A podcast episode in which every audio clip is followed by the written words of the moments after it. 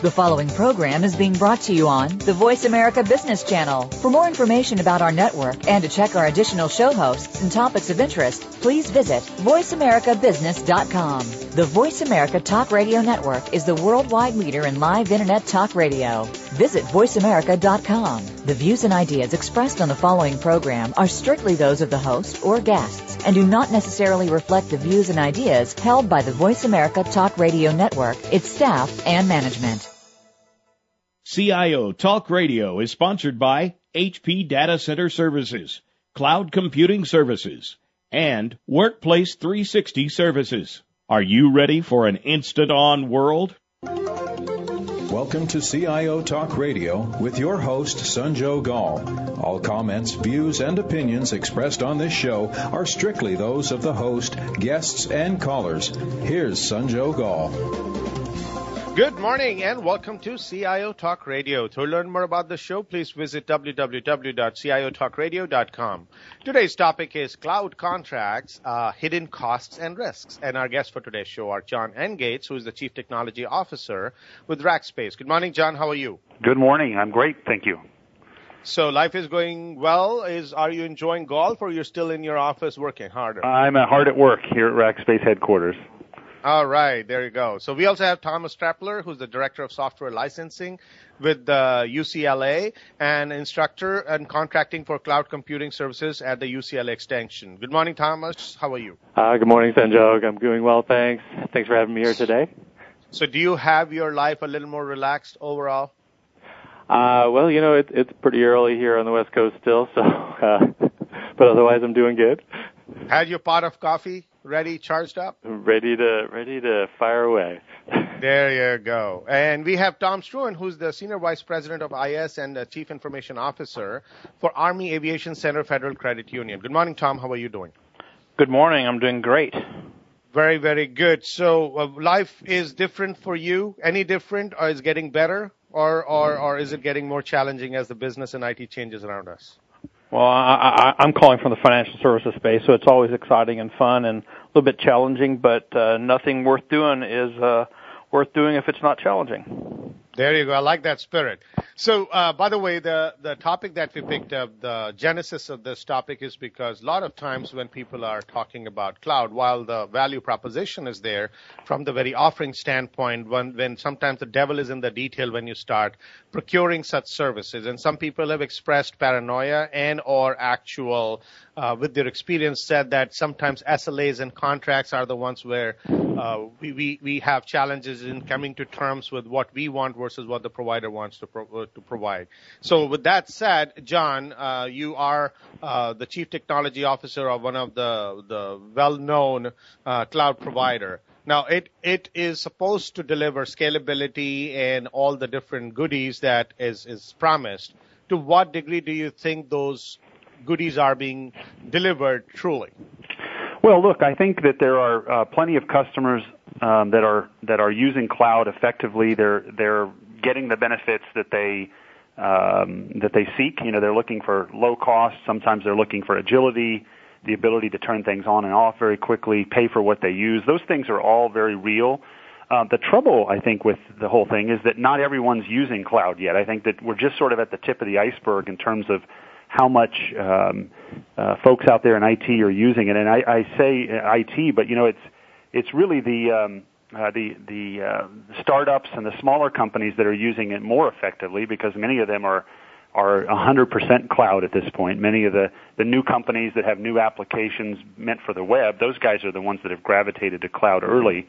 And I think it's CIOs, it's the more traditional IT shops that are sort of still at the early stages of cloud computing, and they're trying, you know, really to get their head around what cloud is for, where they should use it, what applications are, are primed to go to cloud first, and and that's just a journey that I think we all have to go through. So I think effective use of it is is in pockets. It's being used effectively effectively by some, but um, not everyone.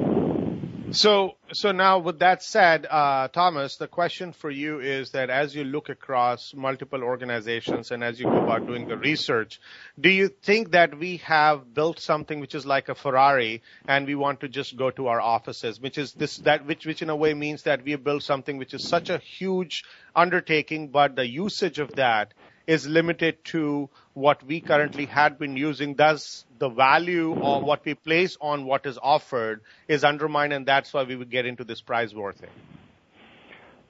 Um, you know, I think with uh, cloud computing, you know, it's still a new and evolving market space.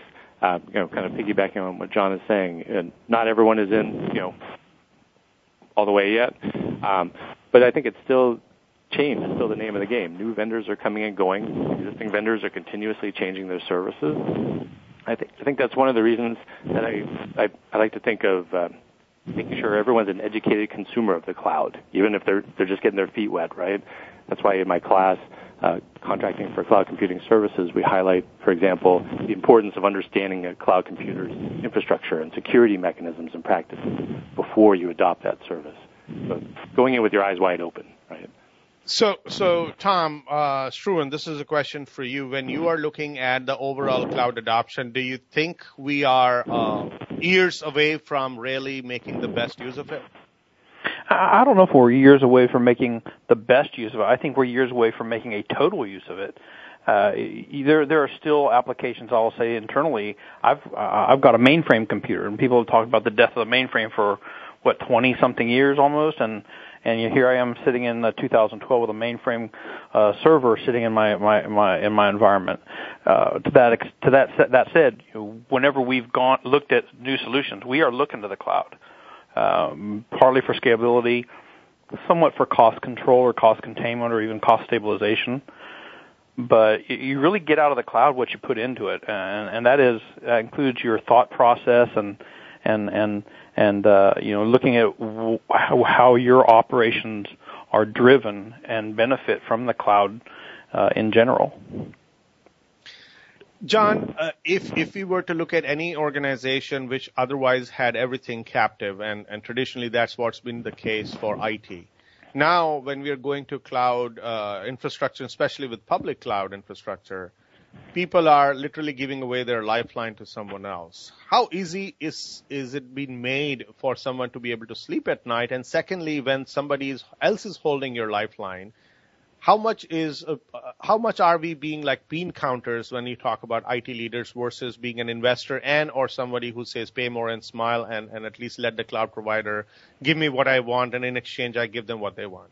Yeah, I think um, you know I think there you're you are putting you know responsibility into the hands of someone else. And in in that way it's um you know it's a bit like you're you have to really trust that other organization to do the right things. You have to have transparency. I think transparency is really the uh, uh the the ultimate you know name of the game i guess in terms of a cloud provider's um uh, level of trust that you're going to place in them. I think uh, if you're if you're working with a provider that isn't transparent, you have a real challenge in understanding what the responsibilities are, who's you know who's going to do what, what are the uh, expectations. So we've really, as a company, tried over the years to be extremely transparent, almost um, you know uh, uh, the extreme end of the spectrum, and I think that helps with the the trust factor. I think a lot of companies, as they start to think about moving IT out of their own data center, out of the the corporate data center into a cloud facility of some sort or into a service provider, they um, you know they have to really do the diligence. They have to start to think about um, who they're doing business with, what kind of track record they have, uh, what kind of level of visibility do they have into uh, the cloud provider's operations and policies and procedures, what kind of certifications they have. All of that stuff, um, you know, plays into this. But on the other hand, I don't think it's all that different than many outsourcing contracts that CIOs have been doing over over all these years. I mean, we've been uh, allowing other companies to run our operations and our processes and our, our systems for us in, in outsourcing for, for uh, you know, decades. And, um, you know, cloud computing is, is a, is a new flavor of, of that concept. It's, it's somebody else running your, you know, infrastructure, maybe managing your applications for you and, and, you know, giving it back to you as a service. Uh, but, you know, as long as you're doing the diligence and you have some visibility and some transparency, I think, um, CIOs can get comfortable around it. I think it's just sometimes fear, uncertainty, and doubt that creeps in. But realistically, if you do the work, the homework, you you can get there. With that said, uh, uh, Thomas, if you look at the trust factor, and one of the things which was uh, put forth by John is the transparency. Is that alone responsible for instilling trust, or is there something to be said about performance, and especially if it's a newer field, how does one have a track record? So it becomes like a catch chicken and egg story for that matter. That while I can open up my what I'm doing, but I still am newbie, I'm new kid on the block, but I have all the best intent. But does that instill trust? Well, I, I definitely agree that transparency is important. Um, you know, going in again with, with one's eyes wide open, um, understanding what the what the cloud vendors' standard practices, infrastructures, procedures are, but then ultimately understanding those and then codifying them in the contract, right? Um, the contract between the cloud vendor and the client essentially tells the story of the relationship between the client and the cloud vendor going forward, right? So it's essential that it captures in there in writing who's responsible for what, who's going to do what, what are the minimums, right? That understanding that you had when you were analyzing that service before adopting it, you, you told things, you've been given certifications, et cetera then you just want to put them in the contract so everyone's on the same page going forward and knows what their responsibilities are going forward. So, what are the typical tenets of a contract where, when you say that at least the minimum should be there? So, Thomas, in your view, what should be those minimums? Um, so, you definitely want to think about infrastructure and security, as I mentioned earlier. Uh, perhaps um, there's a certification in place, uh, ISO 27001, for example. You know, maybe you make that your minimum. If not, you spell out the elements of that that are important to your use of the service and make those individual elements the minimum. You want to think about uh, SLAs, right? Service level agreements. Think about, you know, what are the top five to ten elements of this service that makes it attractive to you as a client and put in their metrics and minimums to measure against to make sure those those are met, as well as remedies if they're not met. Um, you want to think about data, data access and storage and ownership and location, right? Um, as a client, you're now entrusting the cloud vendor with your data, right? You want to know that they're treating it in a secure fashion. Um, where the, you might want to know where they're keeping it, so you know what laws are applying to it, et cetera. Um, you want to affirm that you own it and the results of any processing of it.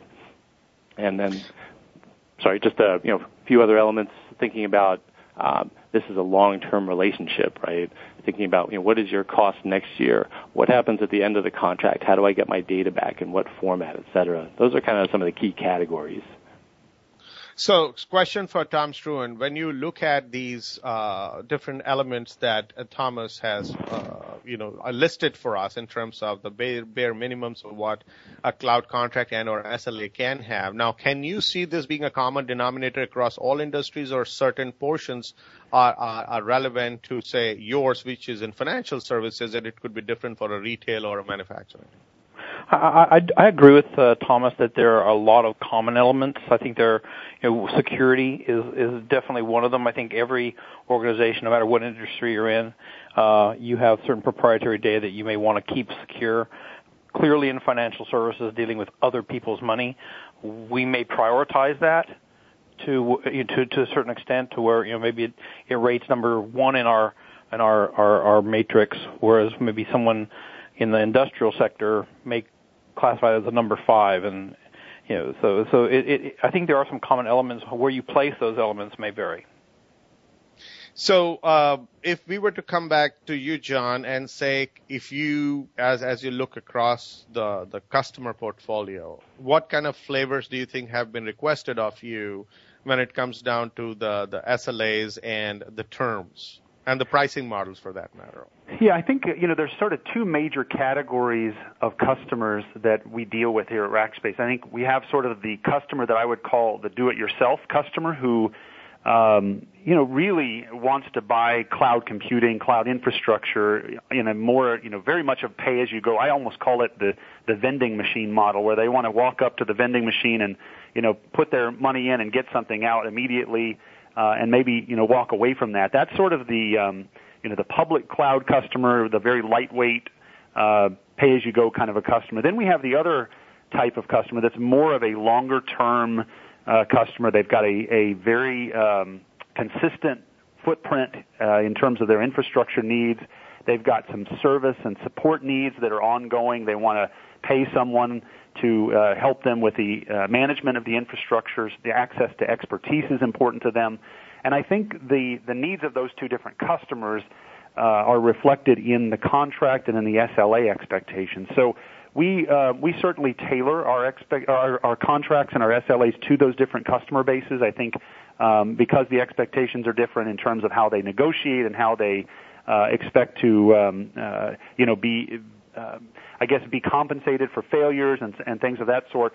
We have to tailor those to those different customer bases. And so, for example, an enterprise CIO would come to us and, and be much more likely to want to get into the details of the SLA, be much more likely to negotiate uh, different terms based on what's critical and important to him. He would very likely uh, specify the, the types of things that um, I think Thomas was, was saying that you know we need security well defined. We need certain certifications like ISO uh, spelled out. We need uh, locations and specific um, specific, you know, specific specifications around what the cloud looks like and how it grows and how it expands. Those are all reflected in in contracts and SLAs that we write. And um, again, they're very flexible. We have ways of, of uh, in, encompassing things that are very important to one specific industry or one specific type of customer.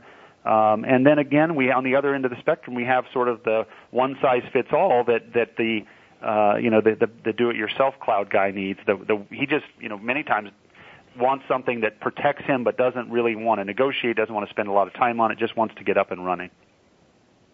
Let's take a quick break, listeners. We'll be right back. And uh, this is a question for you, Thomas Trappler, uh, that when we are coming in and we are trying to negotiate these contracts, how much is enough typically for an enterprise IT leader to to feel that I got enough assurance and, and I can feel warm and fuzzy.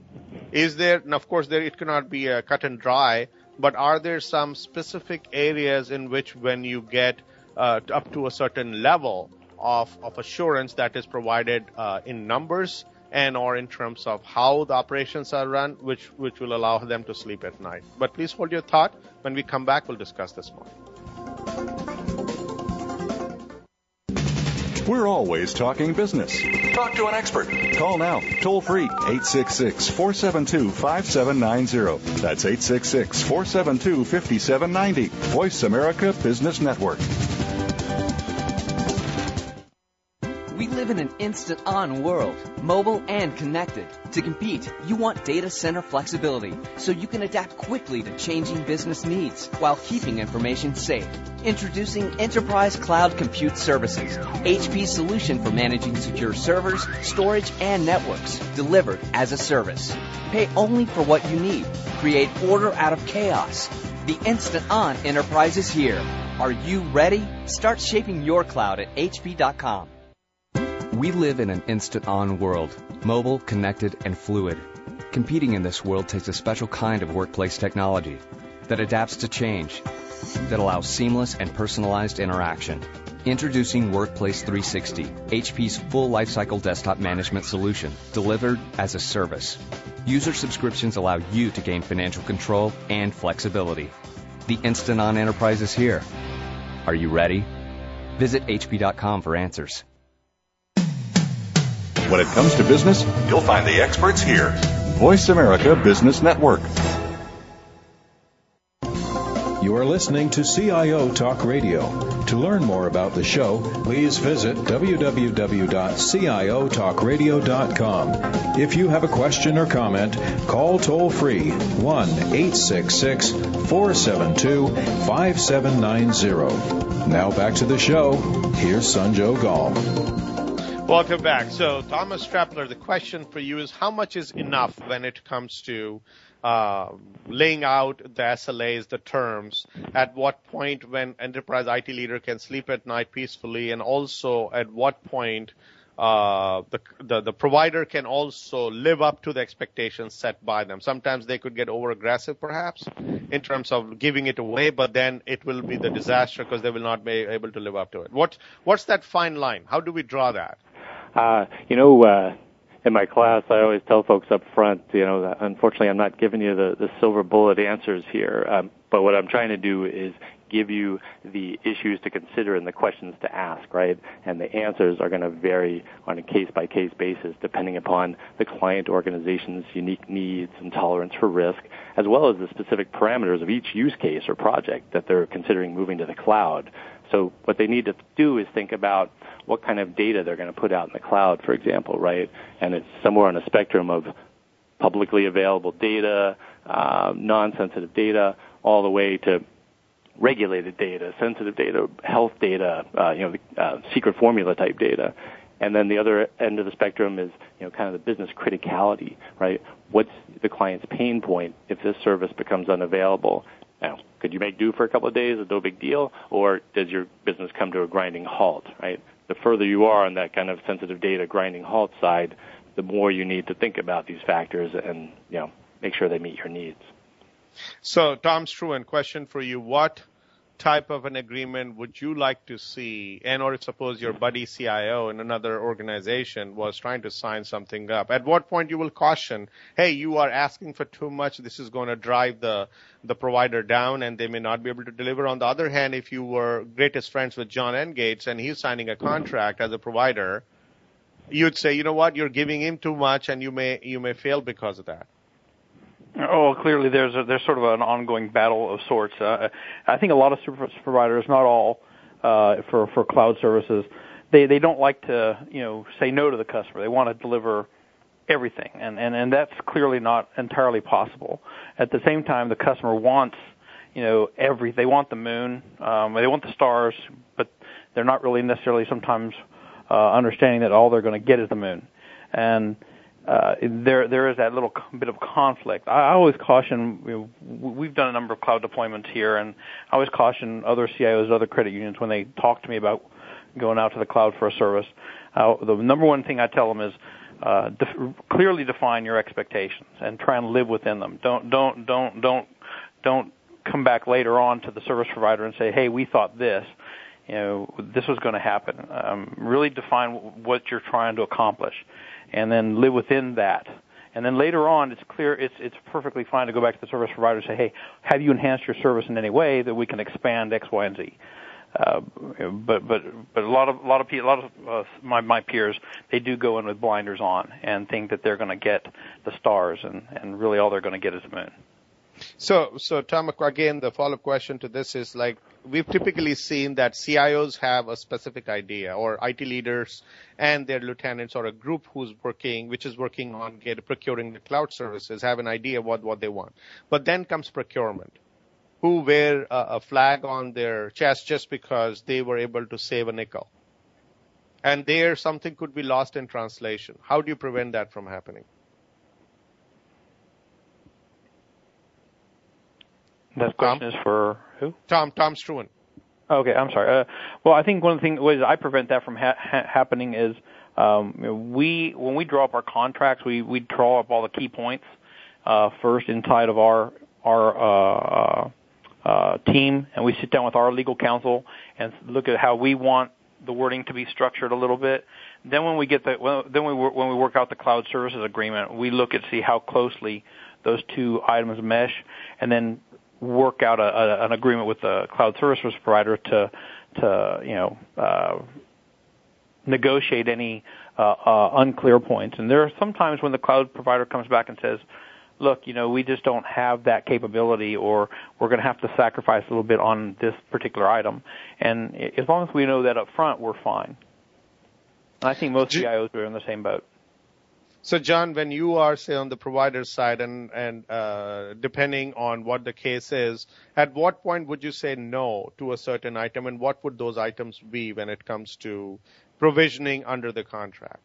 Yeah, uh, well, look, I think um, cloud computing, one of the, the key tenets of cloud computing is that we've got a lot of standardization within the platform. We've got some very uh, specific choices in terms of hardware and, and um, uh, you know, it's it's a menu. It's an it's a menu that is is sort of well de- uh, predefined and it's well um, uh, well defined. And, and I think what we have to do as a provider is keep um, the CIO or the the buyer from trying to uh, take cloud computing and customize it too much, or take it and, and try to turn it into what he's all, had all along in his own data center, where he's had ultimate flexibility, ultimate choice, any brand, any model, any piece of equipment or software that he wanted. I think cloud computing, the, the reason we can save money in cloud computing is because we've gone to a bit of, of standardization and automation, and things are, are, are prescribed a bit more. And I think that is a, a bit of a challenge sometimes for a CIO who's had a uh, you know carte blanche in terms of, of being able to choose everything. And so what, one of the things we have to say no to is sometimes that that uh, that request that comes across that you know the customer wants this or that. He wants it uh, black or red or, or painted white with stripes, and I mean, we just can't do those kinds of things within the cloud computing. The good news is that Rackspace as a company, and I think some other vendors in our industry, they do have, um, I guess, degrees of what what are, are what is considered cloud computing. I think from a CIO's perspective, it depends on, you know, maybe what kind of a CIO you are. Sometimes cloud computing can be defined as anything outside my data center that I pay for as a service. I, I think uh, if you're a Silicon Valley startup, I think cloud computing means I pay for it by the hour, and it you know it scales up and down you know in in those very fine grained increments. But many CIOs nowadays really look at it as just some way to get infrastructure out of their data center, stop paying for capital expenditure, start paying for operational expenditure, and and get that uh, you know. Uh, get that sort of flexibility and, and agility that, that that they're looking for. It doesn't necessarily have to be pay as you go, pay by the hour. And so when you when you put it in that context, there is a degree of customization that can be done. There is a degree of of tailored, uh, bespoke type offerings that we can offer to customers that um, uh, you know that that maybe aren't quite fitting the, the you know the purist's definition of cloud computing, but certainly are a lot more cloudy than what a CIO might be doing in his own data center. So we we don't have to say no to everyone, but we do have to say no to the guy that wants us to to really customize and tailor the public cloud.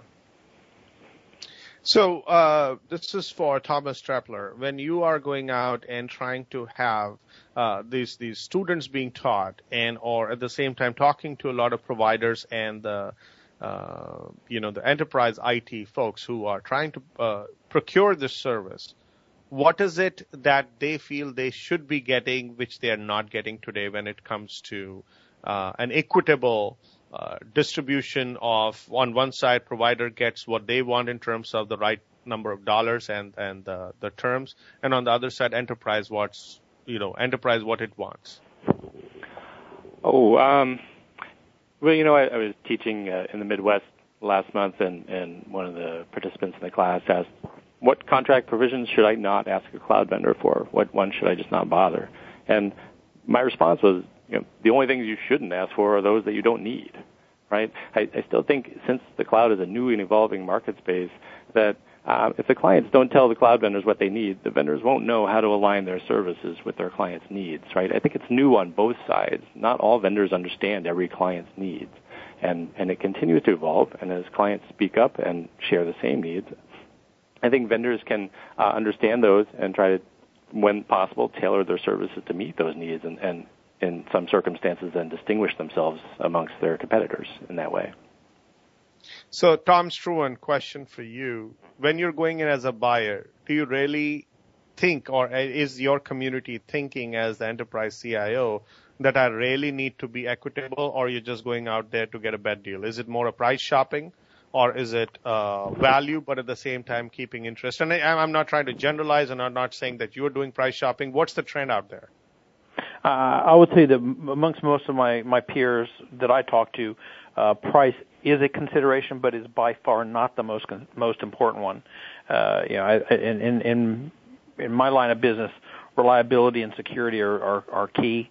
Uh, we you know we got to keep the lights up uh, no matter what, and that means you know that between certain hours. Uh, we've got to have certain functions available. I'll, I'll give you an example. Uh, phones, you know, we're we go to the cloud for for our, for our phone using SIP trunking, and it's not a new technology. It's not a really old technology. It's a mid-level technology, but those phones have got to have to stay up no matter what. Uh, it's a it's a member service uh, issue for us, and and uh, uh, that's just you know part of the the, the industry that we're in. Um, so, but we didn't necessarily look at that as a cost savings. In fact, I would tell you that there really is no cost savings for us in that. We did it because um, the cost of deploying a, di- a diversified infrastructure using traditional telephony is just just phenomenally uh, ch- a challenge, but also the, the physical infrastructure managing that, aside from a cost view point of view, is is a challenge. So we went to the cloud, and it's been a great decision for us. But we did not go in with blinders on. We knew we weren't weren't going to be able to uh, have everything that we had before. That there were going to be some sacrifices, and that you know. But in in reality, we we ended up getting more than we had before because just you know the the the you know very small incremental cost to add a certain feature uh, is is available in the cloud where it wasn't available by deploying our own, own, infrastructure. Let's take a quick break, listeners. When we come back, John, uh, the question I'd like to put in front of you is that while you are asked uh, for the moon as a provider that you give me anything that you can, and then of course they will talk to you about pricing and reliability and everything.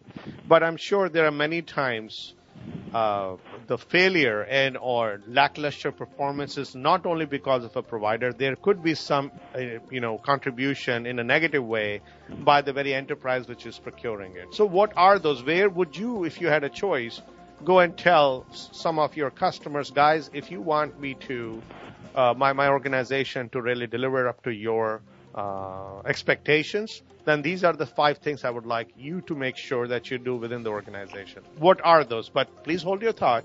When we come back, we'll discuss.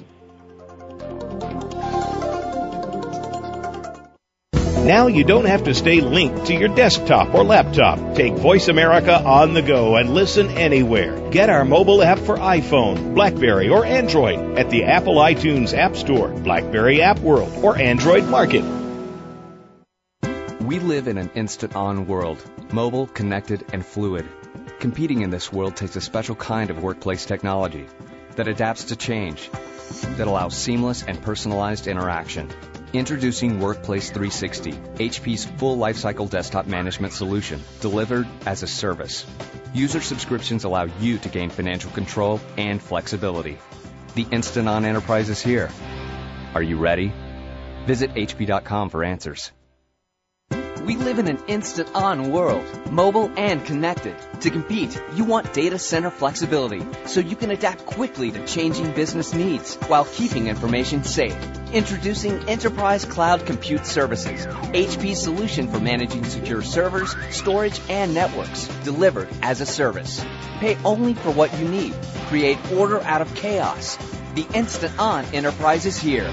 Are you ready? Start shaping your cloud at hp.com. When it comes to business, you'll find the experts here. Voice America Business Network. You are listening to CIO Talk Radio. To learn more about the show, please visit www.ciotalkradio.com. If you have a question or comment, call toll free 1 866 472 5790. Now back to the show. Here's Sanjog Aul. So John, uh, as I posed the question before, the companies want the world from you, but at some point, you also could perhaps tell them this is what they should be doing differently. Yes. Yeah. So I think that, that you know, Rackspace um, as a company, we've really tried our best to engage with customers early in terms of their cloud strategy. We have a uh, we have a group here at Rackspace that does advisory services. They spend time with customers up front and they try to figure out with the enterprise, working hand in hand, what kinds of applications are ripe for the cloud, which ones are not so good for cloud computing today, which ones may be ready uh, down the road. I, you know, my sort of quick and dirty advice to a CIO is that any application that's in in a state of change or potential change, any application that needs a refresh or uh, the infrastructure needs a refresh or uh, there's you know there's updates happening. Those are the ones that you should look at as a potential move uh, to cloud computing. There's really no reason to go and you know look for applications that are that are steady state um, that you know that don't really have uh, any change underway. It's sort of like if it isn't broke, don't fix it kind of mentality. But there is a lot of change going on at an IT department all the time. There's change. There's uh, you know new application patches. There's updates to software. There's hardware that's failing or, or end of life. And those are all opportunities for an evaluation of cloud computing. And then when you take an application and you sort of evaluate it against the cloud, you sort of can can use a, a fallback strategy. You know, is it is this application ripe to go to software as a service? Well, maybe not. How about platform as a service? Uh, you know, possibly, but maybe I need more customization than that. So then infrastructure as a service. If it doesn't work against infrastructure as a service, it may work well in a uh, hosting environment with a, a dedicated private cloud, or or maybe a um, a private cloud on premise, or or maybe it just stays put. And I think those are all options that a CIO has to sort of weigh when he's looking at a, a move to cloud computing. It's not you know all the applications all at once. It's got to be done in a measured uh, way and in you know sort of a uh, you know a, a pace pace yourself kind of an approach. Now, um, with that said, Thomas Trappler, this is the question I would ask you. When you are looking at these uh, enterprise IT folks and you are uh, teaching folks who are students, and I'm sure you're also being called upon to talk to executives and providers, what is it that you found them to be doing which could be the very reason sometimes, or their mindset could be the reason why they are facing more problems than others? Well, you know, I think one of those areas where there's always two sides of the argument is thinking about if something goes wrong right who's responsible for the costs et cetera. So indemnification limitation of liability right? You know on the client side and you know i, negotiate these as well as, as well as teaching right? Um, client wants 100% indemnification. Anything goes wrong all the costs are covered right? Um, you know i would tend to think that if any vendor gave you that right away right off the bat you should probably worry, right? Um, because any vendor who could indemnify all their client base for all situations could be out of business if one one sort of data breach comes up. And none of us wants the vendor to be out of business, right? They're our partner. We're, we're going forth. We're dependent upon their service, right? So you need to find a balance in that indemnification area. So, um, so when we come back and, uh, and when, when we actually come back to this point where the CIOs want the most and the providers want to provide the most, but they simply do not have the ability given the price point of the negotiations are, are, are forcing them to cut corners. Who comes to mediate that? Uh, Tom Struan, your, your uh, question for you here. Who should come to mediate that? Because there could be stalemates, isn't it? Oh goodness, you know that that that that, that that's a pretty challenging question. Um, know, when you're dealing with two two different parties, sometimes you know, if you're talk, talking about the expectations from like internally from another operating segment of of the of the of the enterprise and maybe a cloud provider, yeah, then I then then then clearly the the information services area would get involved and try and uh, mediate that. But if you're just talking about uh, an IS uh, driven uh, uh, uh uh, you know, decision and, and, and then, then the third party, sometimes that gets a little bit challenging. So we tend to really try to drive that through a third party mediator, uh, an independent, uh, person. We try and we all, always try to make sure that we have those, uh, clauses in our contracts and have, and, and we, we specify a mediation service in the con, in our, in our contracts just because, and, and it's not necessarily one that we pick, but uh, we find that, that that really has helped us out in the past because we, we go to the cloud for a lot of our uh, infrastructure even. And um, we've had hiccups like that. And it's just been really good for us to have a third party come in and say, look, the contract says this, however, you know, in the interest of fair play, maybe we can work something out. And we come to an agreement that way without getting a bunch of lawyers and a bunch of uh, uh, courtrooms involved. Yeah, I'd like to add something to that if I could. This is John Engates. Um, the uh, you know the idea of a contract or an SLA, uh, you know, our philosophy on that is it's a, you know the relationship between a a customer and a, and a provider is a, is a bit like a marriage. You know, if you're referring to a legal document in a marriage, you've got some serious problems, and you really it's you know at, at that point uh, it's kind of almost too far gone if you're if you're at that point. And we sort of think the same way about about the relationship between us and our customers. We don't really want to be referring to the uh, nitpick points inside of a, a contract or a legal document. We we oftentimes err on the side of you know if if the customer thinks we're wrong, we're probably wrong, and and we don't really uh, spend a lot of time you know defending and arguing ourselves uh, you know whether whether who was right who was wrong because at that point it starts to really uh, you know, it, it really has serious ramifications for the the relationship between the two parties. And so uh, we don't really want to get to that point. I think. Um, uh, you know, uh, Tom's right in terms of you know how how it plays out. Sometimes, very very rarely, do we ever get into a legal situation, but that's really the exception and not the rule. No, yeah, go ahead. Oh, Sanjog, I was just going to also chime in that the challenge, and you touched on this earlier, uh, is is that there aren't always really two parties. Even though there's the client and you consider them one party, the client is made up of a business process owner who probably really wants that cloud service right away because they've got a business need to fulfill. But it's also made up of their procurement folks and their legal folks and their risk management folks who are only thinking about the risk side and not the benefit side. And then there's the IT folks who are thinking about the technical side and the vendor management folks, et cetera. So, um, you know, I, I always try to tell my folks, you know, um, have a team in place on your side. Each one of those folks is going to be like, you know, the blind men and the elephant seeing different parts of it. And, and that's their jobs and that's, that makes sense. But they have to come to a consensus of all those different parts to be able to uh, speak with one voice to the vendor, right? But that's just an additional challenge. Now, with with all the challenges that you're finding, do you think we are somehow able to get by? Um, uh, so, so John, a question for you: Do you think with with uh, all the different instances that you might hear, whether with you as a cloud provider or anyone else, somehow, uh, do you think the the cloud is getting provision and life is beautiful? Well, you know, we're always getting better. We're always improving. We're always learning. Every day, every new customer we interact with, we learn something new and we adapt. And I think the cloud is the same. The cloud is, uh, you know, at the beginning, it's it is, you know, relatively plain vanilla. There's one one or two providers with one or two service offerings. They look pretty much the same. I think what happens over time is that we start to see specific service offerings that are tailored to a specific customer you might have a cloud that's well suited for uh, one industry. Uh, you know, maybe government, maybe banking, maybe uh, you know healthcare.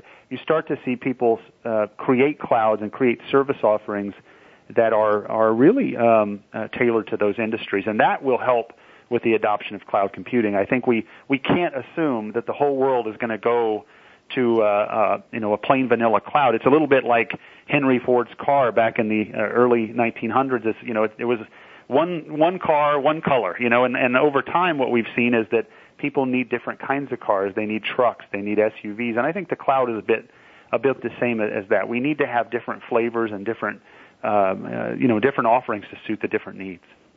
Yeah, and this is Tom Struan. I just want to interject something there a little bit we typically look as much at cultural fit when we select a cloud provider as anything else. And, and we have bypassed others that have come in much cheaper, but who we felt, you know, it didn't fit, you know, our culture and gone with someone who's been a little bit more expensive, but uh, has uh, a little bit better cultural fit for us as an organization. Now, what do you? I mean, if somebody were to ask, what does cultural fit have to do with someone who's not going to touch your organization inside? They may be well, just to provide a delivering if service. If you're providing me a service, you're you're touching my organization, whether whether you, you know, whether it's uh, uh, you know, at, at a multiple points in, in many cases. So I, I, I'll give you a perfect example: internet banking. You know, it's somewhat of a commodity now. It's somewhat, you know, there's a number of providers, and you know, you can go with a number of different players. But really, when it comes down to it, you have a uh, uh, your your your your members or your customers have a a, huge reliance on that product, and you know there are multiple pain points to be experienced. So you you you need someone who's got a similar culture to you. You know, if you've got a uh, uh, I'll give you a perfect example. You have a, a an organization that really prides itself on picking up that phone. You're not going to you know you're not going to get five touch tones before you hit a person. If that's the kind of organization you are internally, which we are, then that's the kind of cultural fit that you need to seek in the cloud. If you know, and that that's just one one example. Now, with that said, now when we are looking at the the evolution of this relationship and expectation setting, what is the next frontier? What are you what are you expecting? What's not there today, or or the level of uh, sophistication or the level of detail that we're looking at? Tom Struan, this is a question for you. What is left to be desired? Well, I'd say the one thing that, that I think that, that we're looking for uh, going forward from, from our cloud providers is that not necessarily the, the, flexibility, uh, you know, the, this whole be all and end all kind of approach, you know, but we're really looking for um, how can the, the cloud provider become more of a, a partner with us and really consider our pain their pain. Uh, the evolution of that relationship is is is uh, more important to us from that point of view than it is the technology that they provide, because the technology is going to continue to evolve. Uh, that that that that is just the nature of the the beast. And because if it doesn't, if that provider doesn't continue to evolve technologically, you'll be forced to leave them no matter what how, how what kind of relationship you have with them. But uh, the the relationships for us are more important in terms of the evolution of no, would you think, and Thomas Trappler, this is a question for you. Do you think there are standards and benchmarks and, and other uh, yardsticks, if you will, that people have at least started working towards developing so that while one is to deliver technology as a cloud provider and also to consume it as an enterprise uh, out there, do you think this we, we are moving towards standardization of the procurement process as well, where both sides eventually win, and and also the risks are highlighted versus leaving it to individuals or that particular group's awareness from what the best is out there? Well, I do think there you know, again, it comes back to this list of questions to ask, and, and is there a way that each of us don't have to ask the same questions over and over again, and the cloud vendor doesn't have to answer them over and over again? Um, there are some standards evolving in terms of uh, questionnaires for infrastructure and security. Uh, the Cloud Security Alliance uh, has a questionnaire in, this area, and there's a shared assessments group has a questionnaire in this area. And for example, um, about uh, certifications for security and infrastructure, right? Um, cloud vendor doesn't want every one of their clients coming out there and auditing in person, probably, right? Um, but the client wants to know that what the vendor says they have in place, they do have in place. You know, is there you know sort of third-party certification? There's no one standard, but some of them that are surfacing are the ISO 27001, 27002 uh, for the federal government folks. The you know the FIPS 200. Um, one example. And even if you're not in the government, you can still leverage that certification as knowing, hey, maybe that still meets my needs, even if I'm not in the government and not required to go that route. Um, and then there's audits like the SSAE 16. Um, whichever one of those certifications or audits are happening, they all result in a report and you know with details behind it, right? Not just a seal of approval. So the client organization always wants to make sure that they have the right to get a copy of that report and review it to again know at a granular le- level that uh, the vendor's infrastructure and security and practices, et cetera, are meeting their needs. Now, um, if I were to come back to you, John, and say, tell me two or three gray areas which you still persistently struggle with.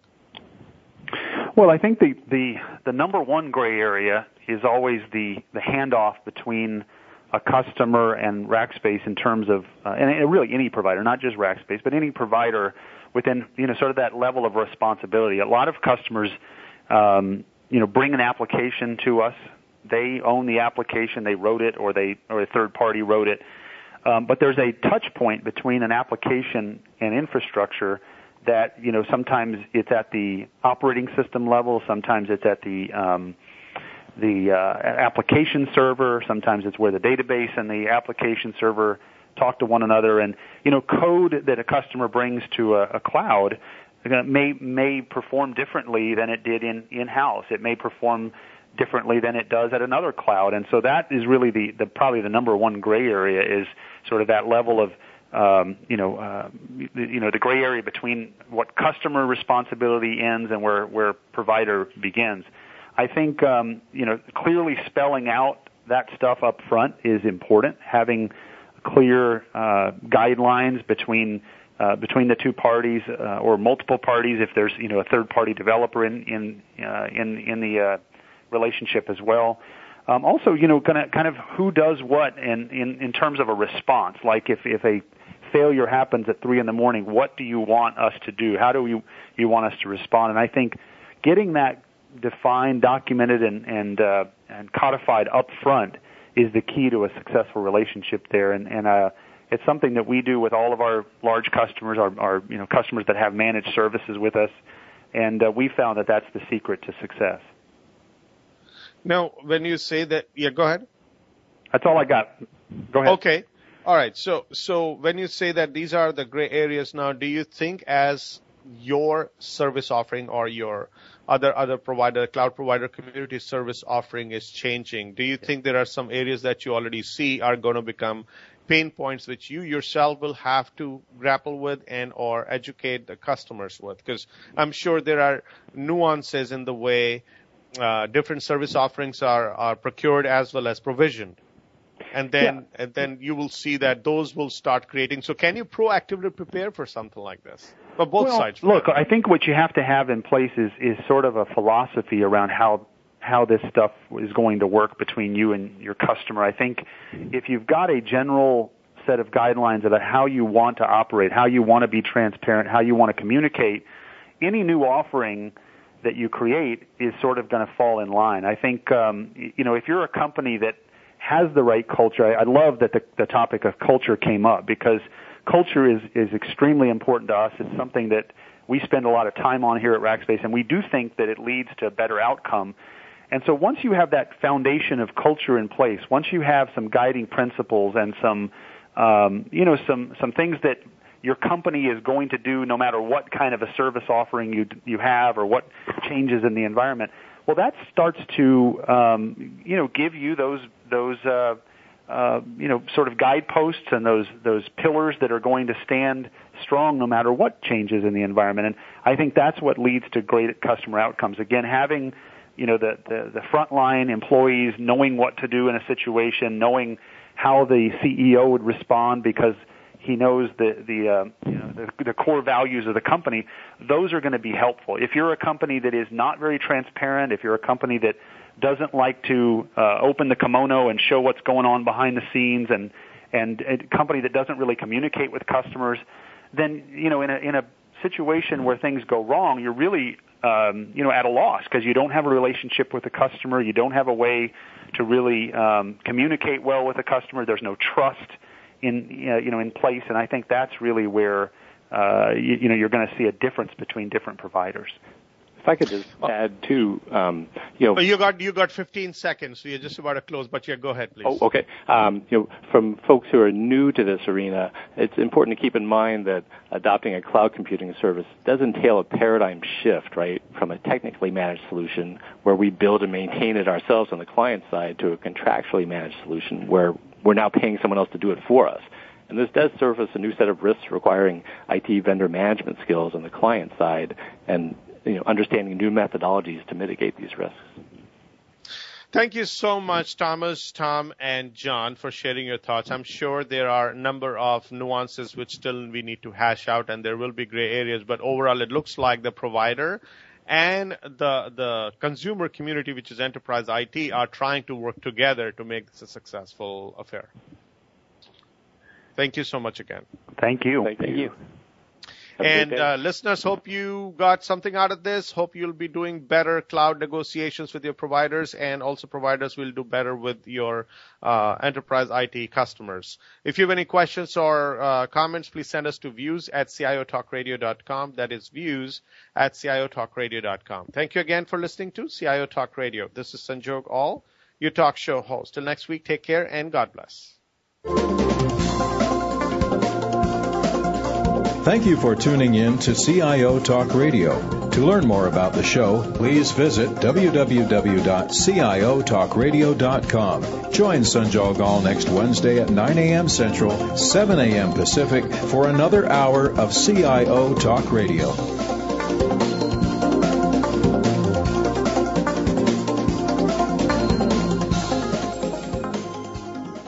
CIO Talk Radio is brought to you by Citrix offering GoToAssist, remote support made easy. CIO Talk Radio is sponsored by HP Data Center Services, Cloud Computing Services, and Workplace 360 Services. Are you ready for an instant on world?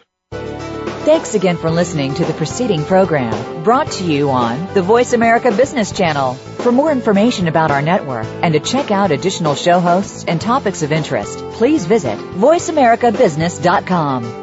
The Voice America Talk Radio Network is the worldwide leader in live Internet talk radio. Visit voiceamerica.com. The views and ideas expressed on the preceding program are strictly those of the host or guests and do not necessarily reflect the views and ideas held by the Voice America Talk Radio Network, its staff, and management.